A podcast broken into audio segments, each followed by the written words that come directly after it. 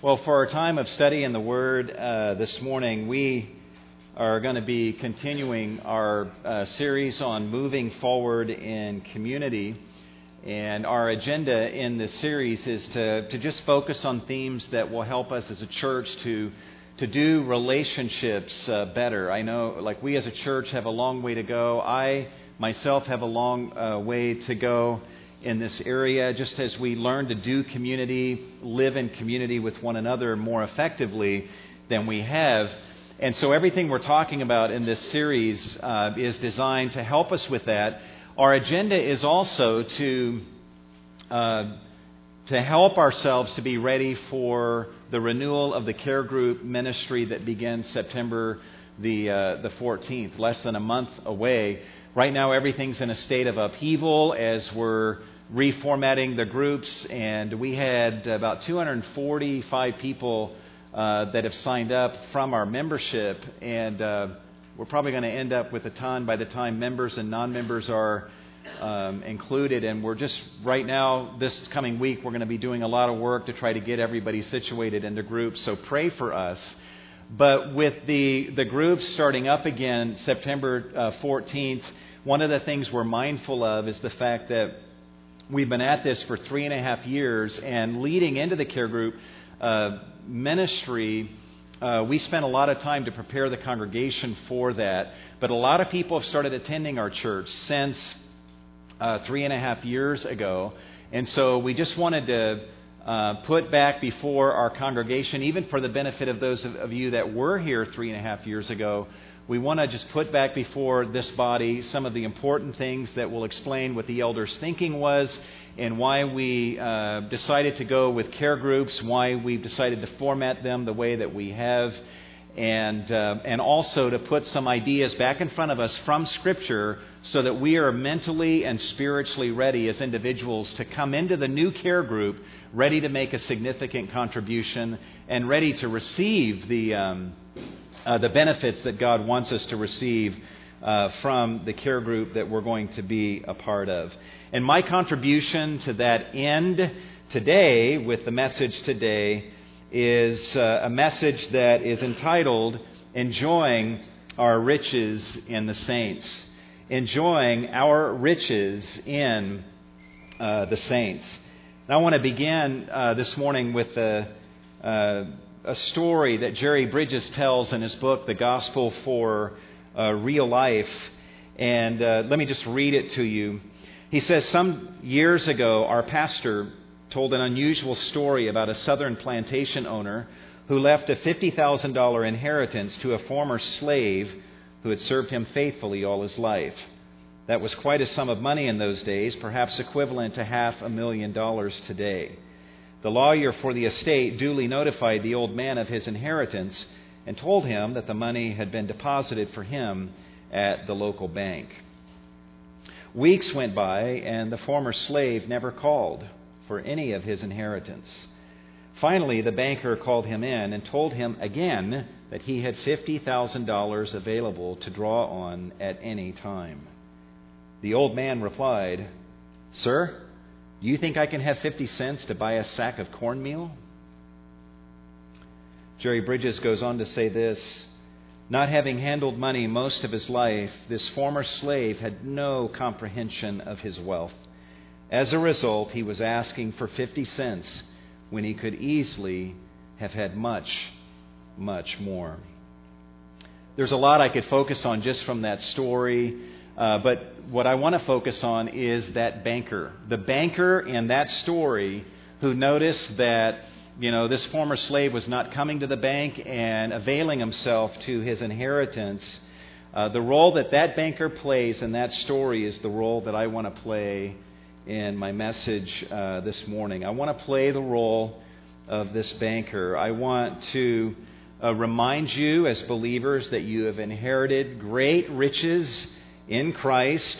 I want to remind you of the location, or one of the locations, where those riches are located. And I want to remind you that these riches are available for you at any time. And in playing this role, I'm basically imitating the Apostle Paul in Ephesians chapter 1. And I want you to listen to what the Apostle Paul prays for the Ephesians, and this will help to frame what we're going to do with our time together this morning. He says in Ephesians 1:18, he's praying for the Ephesians, and he says, I pray that the eyes of your heart may be enlightened. So I got to ask God to do this. I know you're not capable of seeing this on your own, but the whole reason Paul is praying for the Ephesians in this way is because they're not getting something. They're not getting it. And so he says, I'm praying that the eyes of your heart may be enlightened so that you will know what are the riches of the glory of his inheritance. In other words, the inheritance, the gospel inheritance that comes from God. He says, I want you to know that when you became children of God, you fell into an incredibly rich inheritance. And I want you to know experientially what are the riches of the glory of this inheritance. But he doesn't stop there. He tells them where the particular riches that he's talking about are found or are located. Look at that prepositional phrase at the end of this verse. I pray that you will know what are the riches of the glory of his inheritance in the saints. Paul could have identified a bunch of other places where we have riches in our gospel inheritance that are available to us. But in this passage, at this time, he's saying to the Ephesians, I am praying that God will open your eyes so that you will be able to see the riches of the glory of the inheritance that is yours, the riches that are found in the saints. What he's saying is, I want you guys to look at each other and realize, man, there are riches inside of my brothers and sisters in the Lord. There are great riches there. And obviously, guys, if we appreciate what Paul is saying here, we will then want to be in relationship with our brothers and sisters in Christ so that in relationship with them, we can access this incredible wealth that God has deposited in our brothers and sisters in Christ. And so we want to be all about relationship. We want to facilitate relationships here at Cornerstone. But we want to also be careful about how we go about facilitating these relationships. Because if we're not careful, we can end up thinking this way. We can say, well, okay, well, we need to have relationships with one another. So we need to have a youth ministry to where youth are relating to youth and enjoy the riches of their gospel inheritance. Have a men's ministry where men relate to men. And a women's ministry where women relate to women. And let's start a college-age ministry so that college-age people can relate to college-age people and enjoy the riches of their inheritance. And let's start a senior citizens ministry so that senior citizens can relate to other senior citizens and enjoy the riches of their inheritance. Let's have children's ministries so that we can get children together and children can relate to one another and enjoy the riches of their inheritance that are in the saints. If we're not careful, we can end up doing this. And my question to you, as you see the image behind me on the screen, is there something wrong with that image, with that picture? My answer would be, there's nothing wrong with youth relating to youth. There's nothing wrong with having a youth ministry. That's great. We have that here at Cornerstone. It's great to have a men's ministry, women's ministry, college-age ministry, and children's ministries and so forth so that people who are in the same age, same stage of life can relate to one another. That's great. The problem is that this image is not the full picture. It doesn't go far enough. Someone who is a 16-year-old person in the youth group, if all that 16-year-old is doing is relating to other 15, 16, and 17-year-olds, if that's primarily the relationships that that 16-year-old person has in his life, then he is being robbed of many of the riches that belong to him that God has placed in the senior citizens and even in the children who are a part of this church body. We experience many of the riches that are ours when we relate to people of our own age and stage of life, but we don't experience all of the riches. And so we want something fuller than this, something that includes this, but is fuller than this, so that we experience all of the riches that God has for us. And to that end, I want to submit to you guys three persuasions. Now, I want us all as a congregation, each of us individually, to arrive at three persuasions, three things that we're convinced about, Three persuasions that we absolutely must arrive at if we are to enjoy the fullness of our inheritance in the saints. Persuasion number one, this is what I want all of us to believe, and that is this: saints of all ages are a part of my gospel inheritance. Saints of all ages are a part of my gospel inheritance. I want you to say this with me and say it like you believe this for yourself. Let's say it together. Saints of all ages are a part of my gospel inheritance. You look around you. There are people younger than you in this church. There are people older than you in this church. You need to look around, in a sense, at everyone in this church body, young and old, and think, every one of these people are a part of my gospel inheritance, whatever age they are. I have lately started... You know, when I meet someone new who's a believer, I like saying to them, you know, you are a part of my gospel inheritance, and I claim you. And just yesterday, I got a phone call from a pastor in Atlanta who I haven't seen since seminary, and we had just incredibly rich fellowship with each other for about half an hour. And at the end, I told him, I said, you are a part of my gospel inheritance, and I claim you. And he didn't really reciprocate, but he was very kind in what he said. He just didn't use that language. But I like thinking that way. I mean, all of you, you're a part of my gospel inheritance. And I claim you, whatever age that you are at, whatever station of life, all saints of all ages are a part of our gospel inheritance. This is affirmed in Scripture. I'm not making this up. For example, I mean, it's implied in Ephesians 1:18. Paul says, I want you to know the riches of the glory that are yours in the saints, not just in the saints that are your age or your gender. But it's also implied in Ephesians chapter 3 when Paul begins to pray again. And he basically says, I bow my knees before the Father, and I'm praying that you may be able to comprehend with all the saints what is the breadth and length and height and depth, and to know the love of Christ. Paul is saying, I want you guys to know the fullness of the love of Christ, but I want you to know that, and you will only come to know the fullness of his love with all the saints, or literally in relationship with all the saints. Now, how many of you want to know the full length and height and breadth and depth of the love of Christ?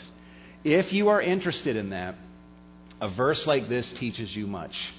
This verse tells you that you will only experientially come to know that in relationship with all the saints, not just those that are your age or your skin color. In fact, listen to what John Stott says about this very passage, about this very phrase, with all the saints. He says, get this switched here.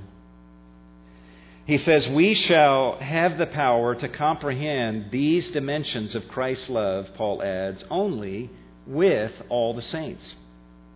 It takes the whole people of God to understand the whole love of God, all the saints together, Jews and Gentiles, men and women, young and old, black and white, with all their varied backgrounds and experiences. And we would also add their giftedness and the riches that God has deposited in each of them. It is together in community with one another. The whole people of God is required to experientially know the whole love of God. So saints of all ages are a part of our gospel inheritance. You know, think about it, guys. The way God designed the family, which is the basic unit of society, for example, my family, it's not a family of 6 people who are all the same age, right? We're all of different ages. My wife and I we're not the same age. She's older than I am. So there's a generational gap there. No. Where is she? No, she's only 3 months older than me, but I like to make a big deal out of that 3 months. But anyway, we're roughly the same age, but 44 years of age, but we've got an 18-year-old child and a 17-year-old and a 12-year-old and an 11-year-old. We're all of different ages, And it's up to, for example, my 18-year-old daughter to figure out a way to relate to her 12-year-old brother and 11-year-old sister. And it's not just relating with someone her own age. And we, as 44-year-olds, have to figure out a way. How do we relate to this 12-year-old boy that's in our family? How do we communicate to him in a way that he gets it and understands? And our children have to figure out, how do we relate to this mom and dad and obey them and honor them and have a relationship with them? How do we communicate to them in a way that they actually get what we're trying to say? And so in a family, the way God designed it is there are cross-generational relationships that are going on all the time. That is the family unit. And did you know that in the Bible, in the New Testament, the people of God are described as being the household of faith? In other words, the family of God. In the church, we are family. In fact, Jesus speaking to his disciples and telling them what they're going to get for following him. Just to make a long story short, look what he says in Mark 10, verse 30, at the very end. He basically says, you're going to receive 100-fold a number of things, but here's some of the things 100-fold you're going to get. Brothers and sisters and mothers and children. Obviously, Jesus is assuming that's a good thing, and that the disciples would go, whoa, that's great. I'm going to get hundreds of brothers and sisters and mothers and children. In 1 Timothy 5, Paul is telling Timothy how to go about relating to people of various ages in the church. And he says, do not rebuke an older man, but encourage him as you would a father. Treat younger men like brothers and older women like mothers and younger women like sisters in all purity. And if he were to go on, he'd say, and those that are significantly younger than you, relate to them as children.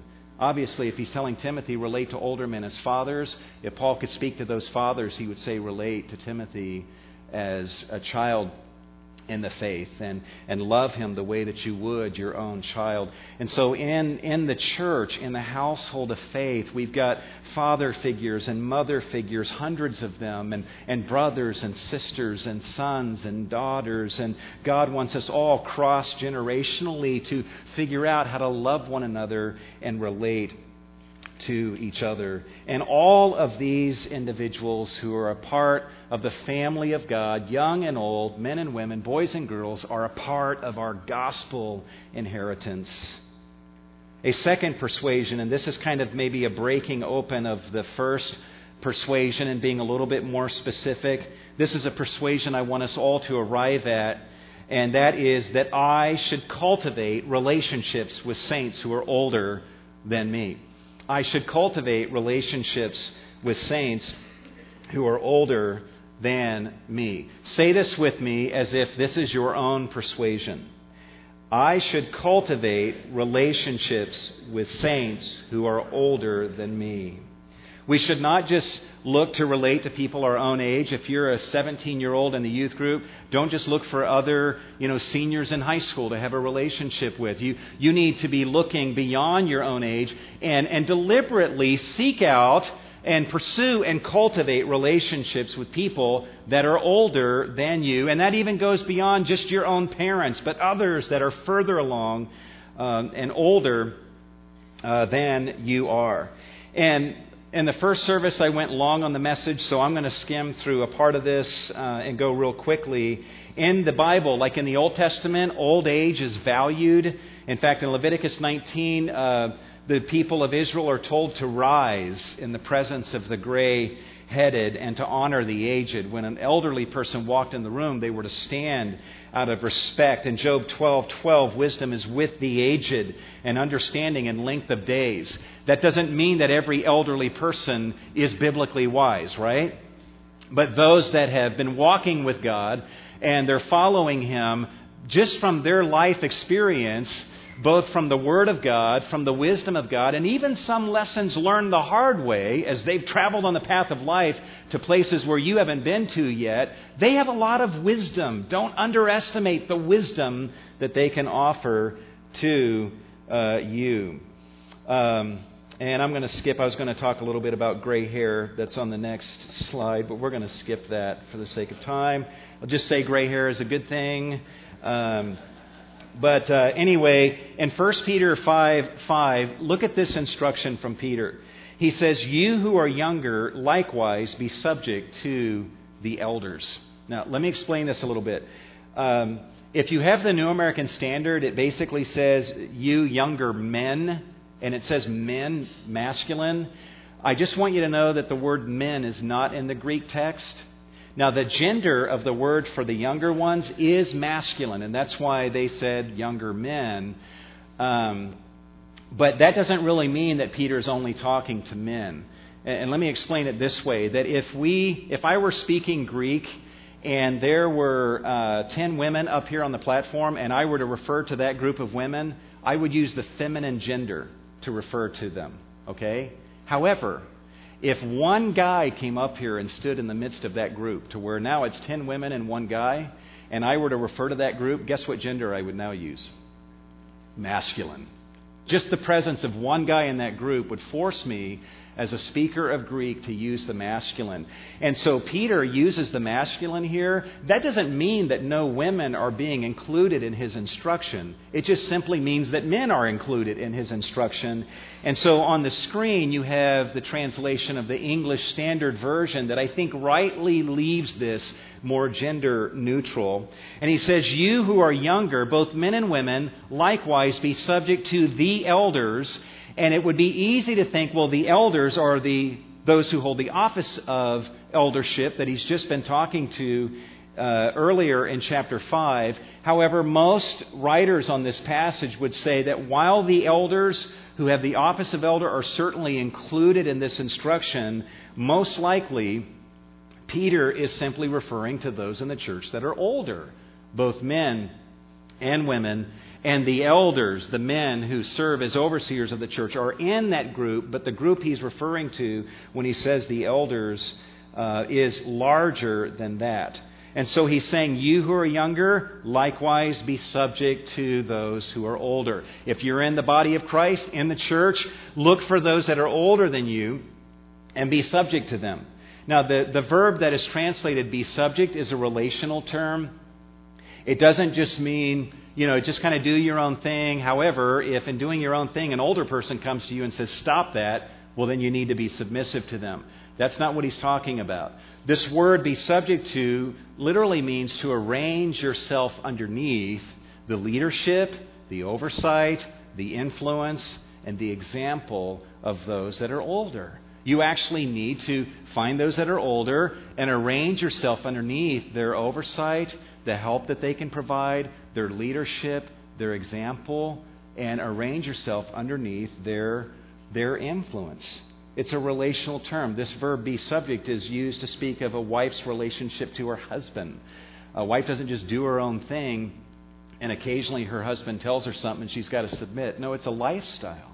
Peter's saying, those of you that are younger, I want you as a part of your lifestyle to include arranging yourself under, identifying those that are older and arranging yourself underneath their influence, oversight, and the help that they can provide. In Titus chapter 2, Paul says, older women likewise are to be reverent in their behavior, teaching what is good, so that they may encourage the young women to love their husbands and to love their children. So any young woman would look at that passage and say, well, I need older women in my life.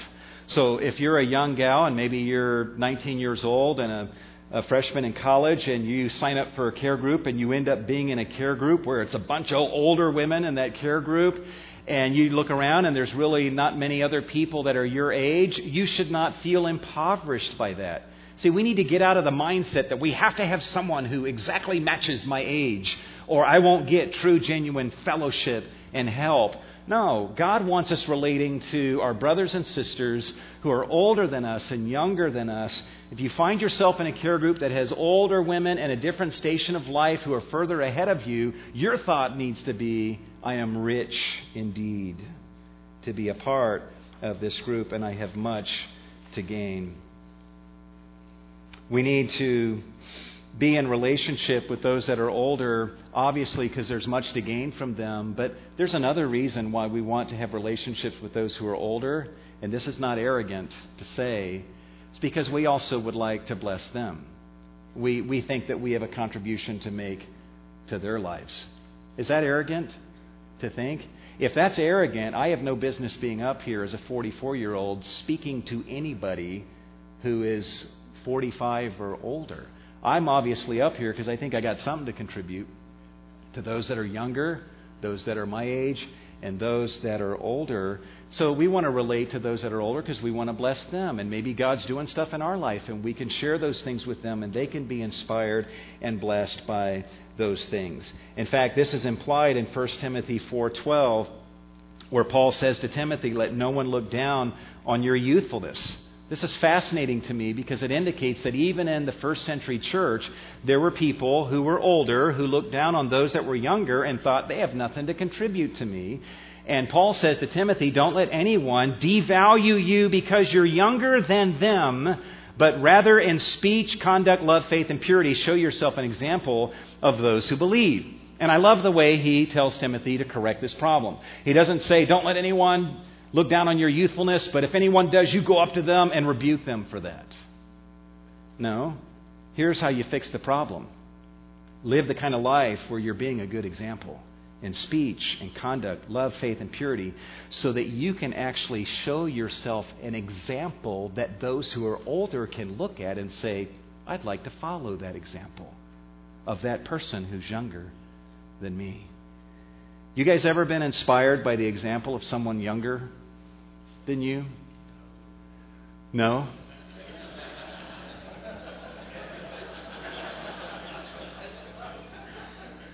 This sermon's going great.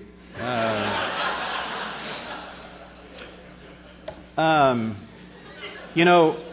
have 4 children, and they all have a long way to go before they're everything God wants them to be, just like me.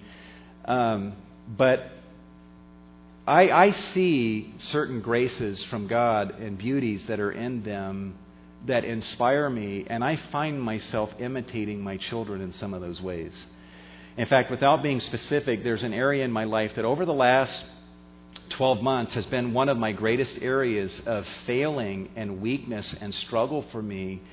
And by watching my 12-year-old son, Benjamin, who is further than me in this particular area, I have seen in his example a pattern for me to follow. I've been rebuked by it. I've been challenged by it. And it's actually helped me to be more mature in a particular area where I have been pretty weak over this past year. And I've communicated that to my son. It's like, you know what, in this area, there are other areas where you may be immature in, but in this area, you passed me. And by watching you, God has used your example to help me in this particular area.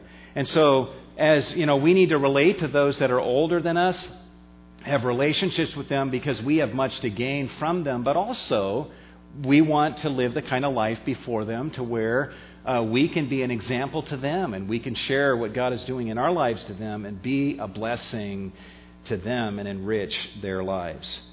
So, saints of all ages are a part of my gospel inheritance. That's the first persuasion. Persuasion number 2, I should cultivate relationships with saints who are older than me.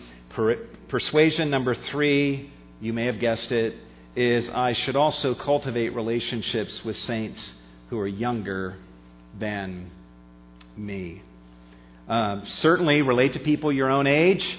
Look to be in relationship with those that are older than yourself, but also be open to pursue, welcome, and cultivate and nurture relationships with those that are younger than you. And again, back to 1 Timothy 4:12, let no one look down on your youthfulness. That ought to be a lesson loud and clear to every one of us, to never look at any person in the body of Christ and look down on them or devalue them or consider them in any way less than us simply because they are younger than us.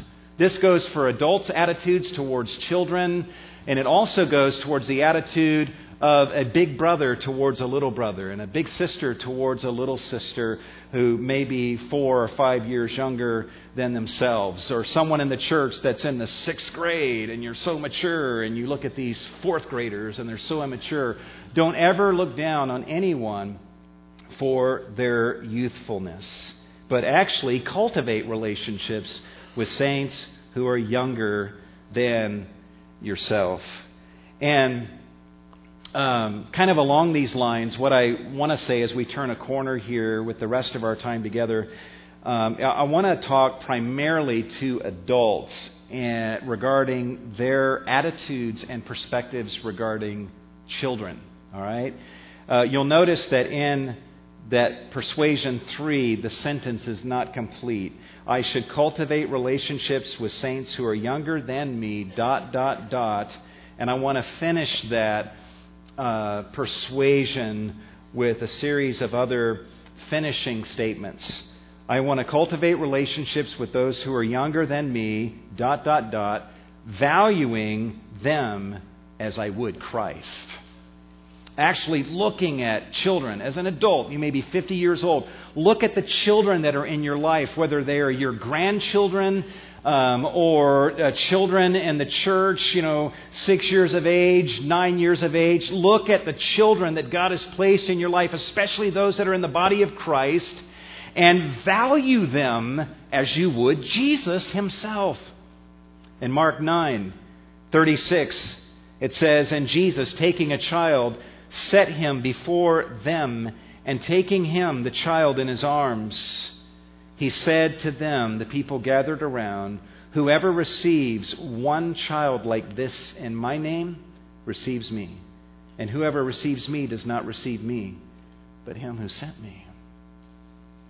If Jesus came in this morning, how would you receive him? We would fall all over ourselves. Like, where do you want to sit? And we would so warmly receive him. And why would we want to receive him? We would warmly receive him because we would want to serve him, right? And just tend to whatever. Just what do you want us to do? And we would serve him. Jesus says, I know you would want to do that for me. And when you do that for one child like this that's sitting on my lap, you do that for me.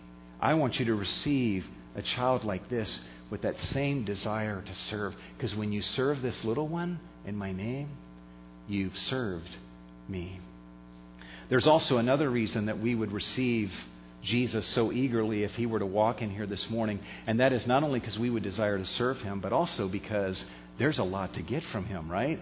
And we were like, Jesus, why don't you preach instead of Milton this morning? And just teach us, give us your wisdom. We know that we have much to receive from you, and so we warmly welcome you into our midst.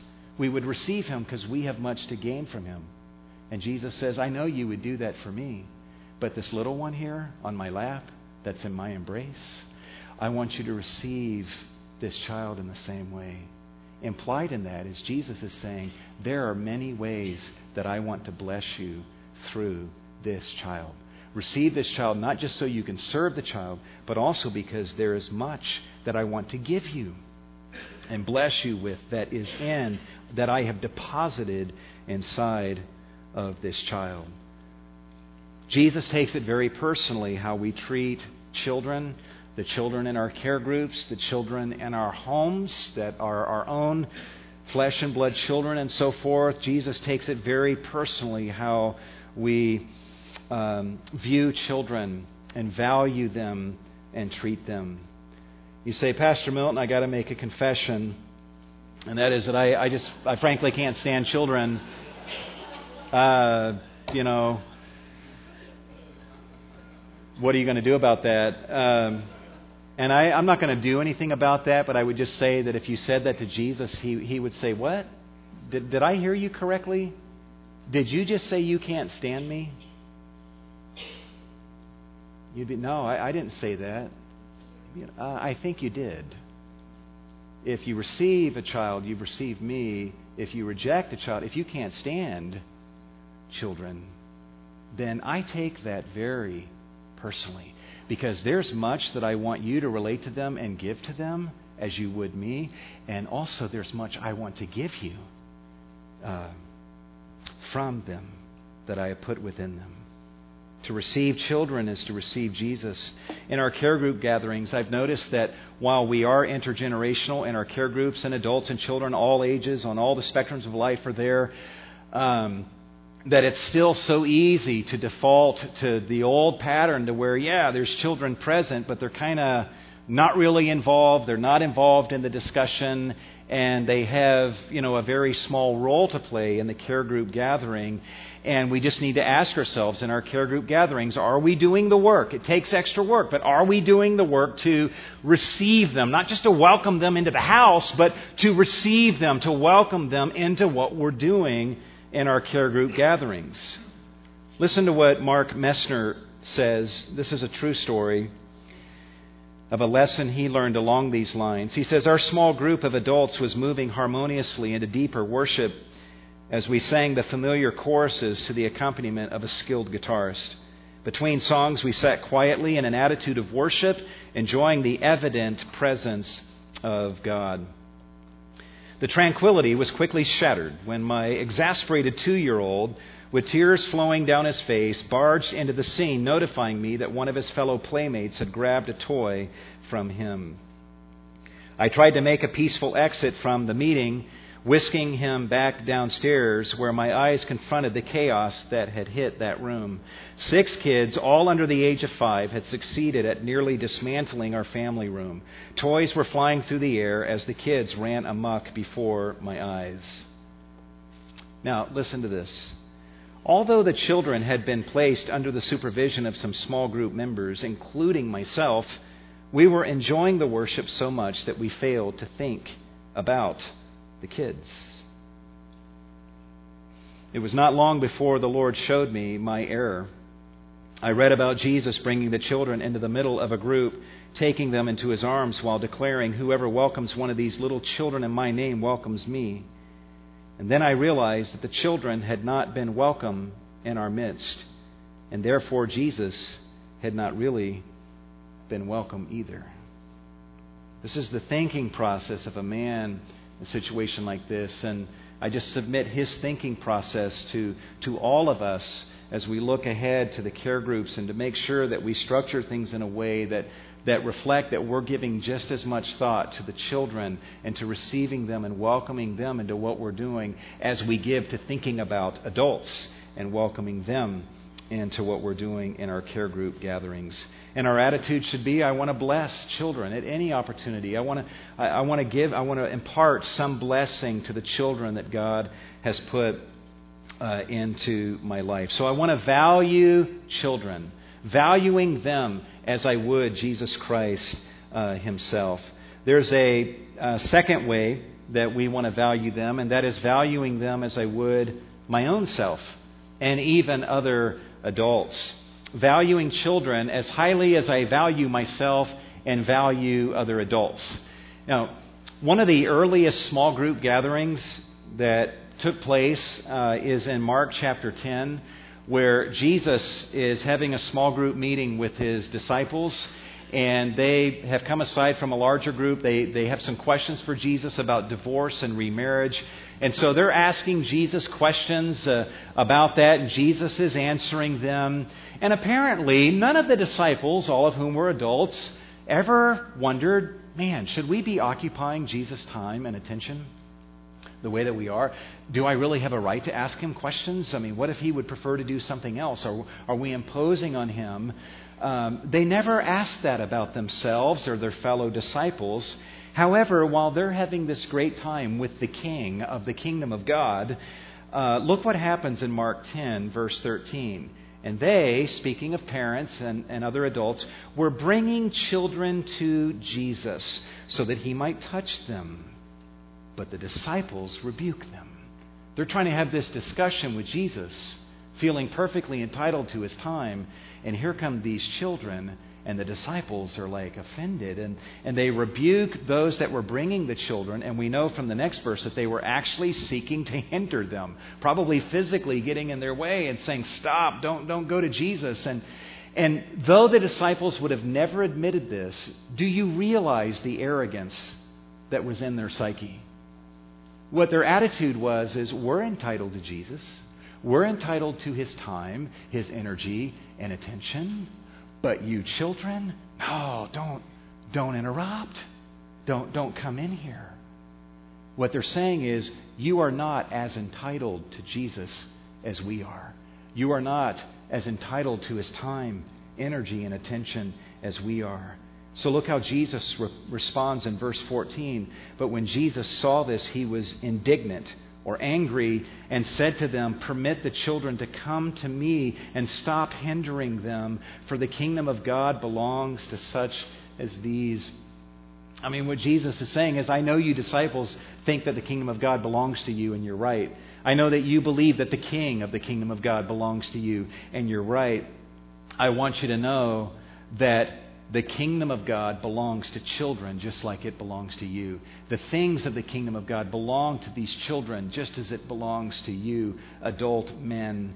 And even the king of the kingdom of God belongs to these children just as he belongs to you. He's teaching the disciples to value children as highly as they do themselves. There's a third way that we need to value children, and that is we need to value them as having something to teach us. We don't just value them because we want to bless them and so we tolerate them. You know, we got a difference we got to make in their lives. No, we need to value them as having something to teach us. In fact, Jesus really turns this right on its head. In the very next verse, in the incident that I've been describing, he says to the disciples in Mark 10:15, "Truly I say to you, whoever does not receive the kingdom of God like a child will not even enter it at all." In Matthew 18, verse 3, in Matthew's account, Matthew has Jesus saying, "Unless you are converted and become like children, you will not enter the kingdom of heaven." Now, we don't have time to get into in what ways are we supposed to be like children and in what ways are we not. But at the very least, Jesus is putting children in front of the disciples, children that the disciples tried to get out of that circle and say, "You don't belong here." And Jesus says, "Let them come to me. The kingdom belongs to them as much as it does to you. But also, while the children are here, let me teach you something. You actually need to become more like these children.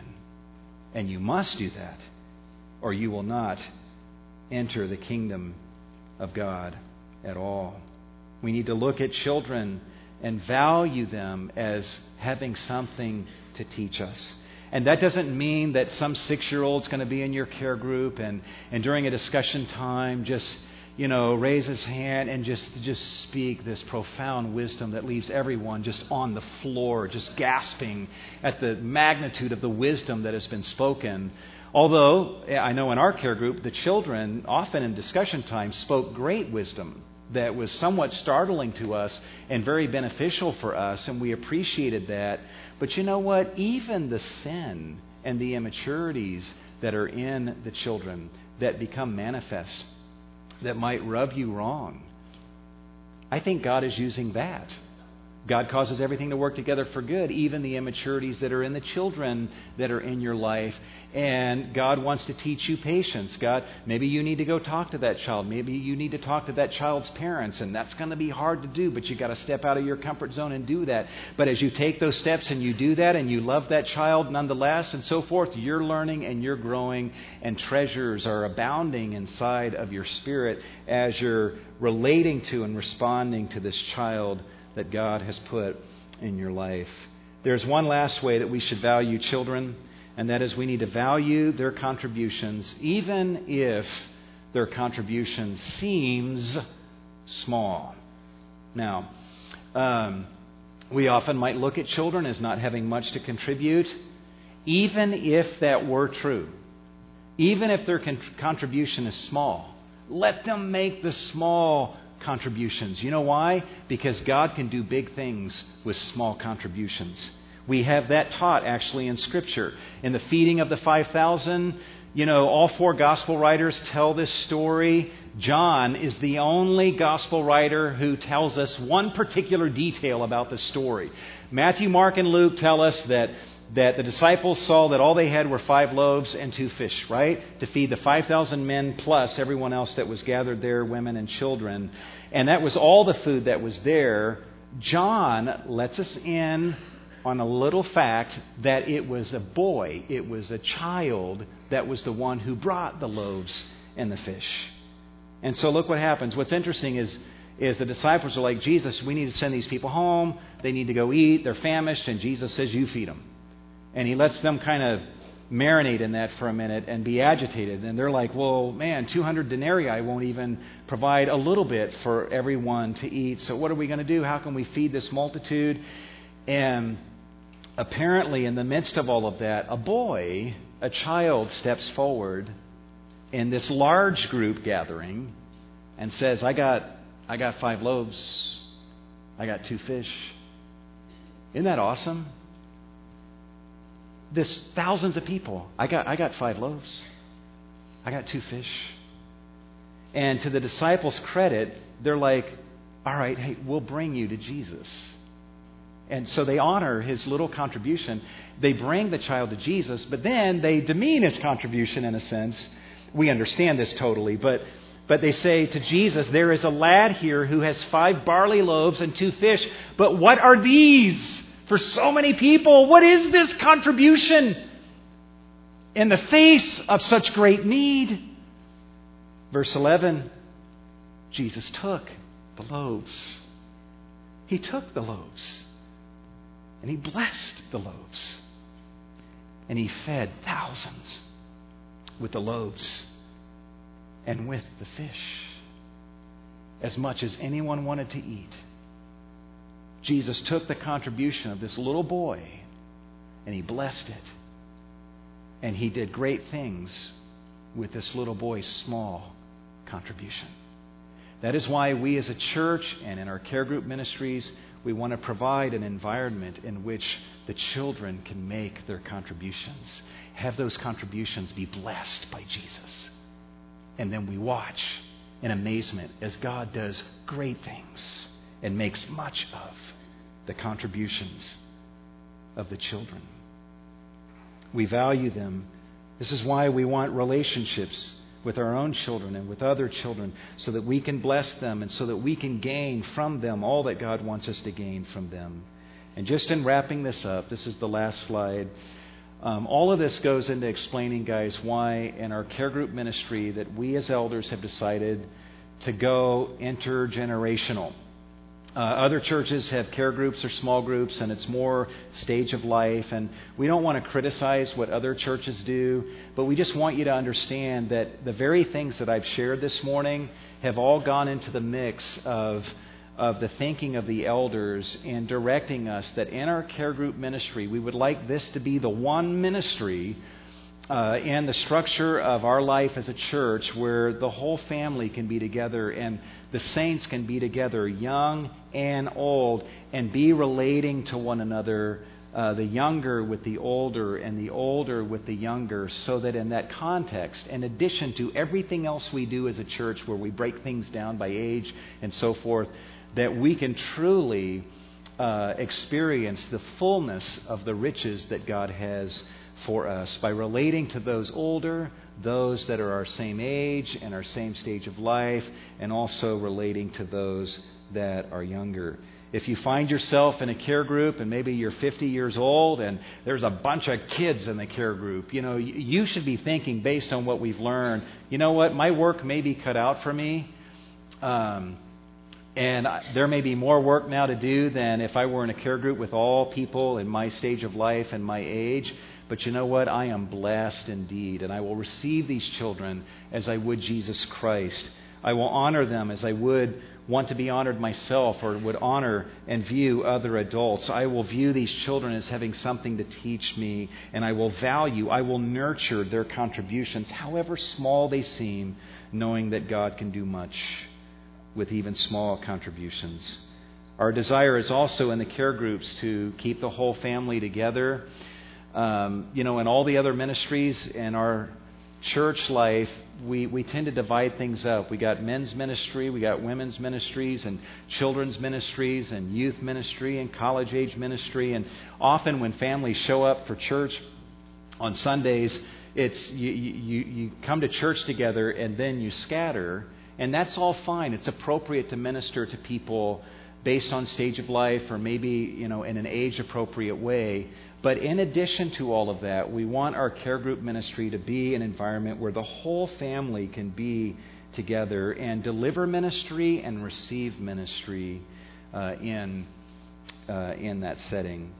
It also is a place where sin issues might become manifest. It used to be that a guy could go to a men's group, and for years, other guys would ask him, so how are things going at home? Oh, they're going good. How's the marriage? Oh, it's going great. How's it going with the kids? Oh, it's going good. And a guy could do that, or a woman might do that in her gathering with other ladies, but in a care group where everyone is there, the whole family is there, it can become a little more evident more easily that things are not as they should be, and issues might rise to the surface that can be addressed and corrected, and a deeper help can be provided. So let us take what we've learned this morning. Let's apply it in every area of our life, even as we go home and we relate to our children, and children as you relate to your parents. And let us pursue these kind of relationships to experience the riches that are ours in Christ, relating to saints of all ages. But let's also go into our care groups with this mindset as well. Well, let's go to the Lord in prayer and ask Him to make of us a people who experience the riches of the glory of our inheritance in the saints. Lord, we may only be in the first grade when it comes to fully living out the very things that we're talking about this morning.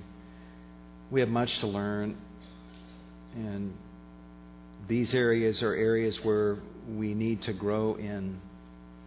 But Lord, give us a holy greed, a greed that looks at all of our brothers and sisters and our mothers and fathers and the figures in the faith and in the body and those that are children, and driven by a holy greed and realizing the riches that you've placed in all of them, the very riches of Christ, that we would eagerly pursue and cultivate, nurture, and value all of these relationships, even cross-generationally, because of all that we can give and gain.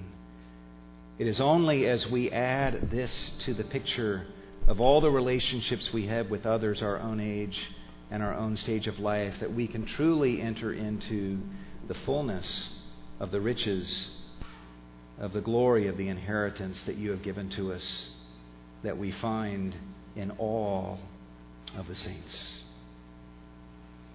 We thank you, Lord, for your gift of these riches.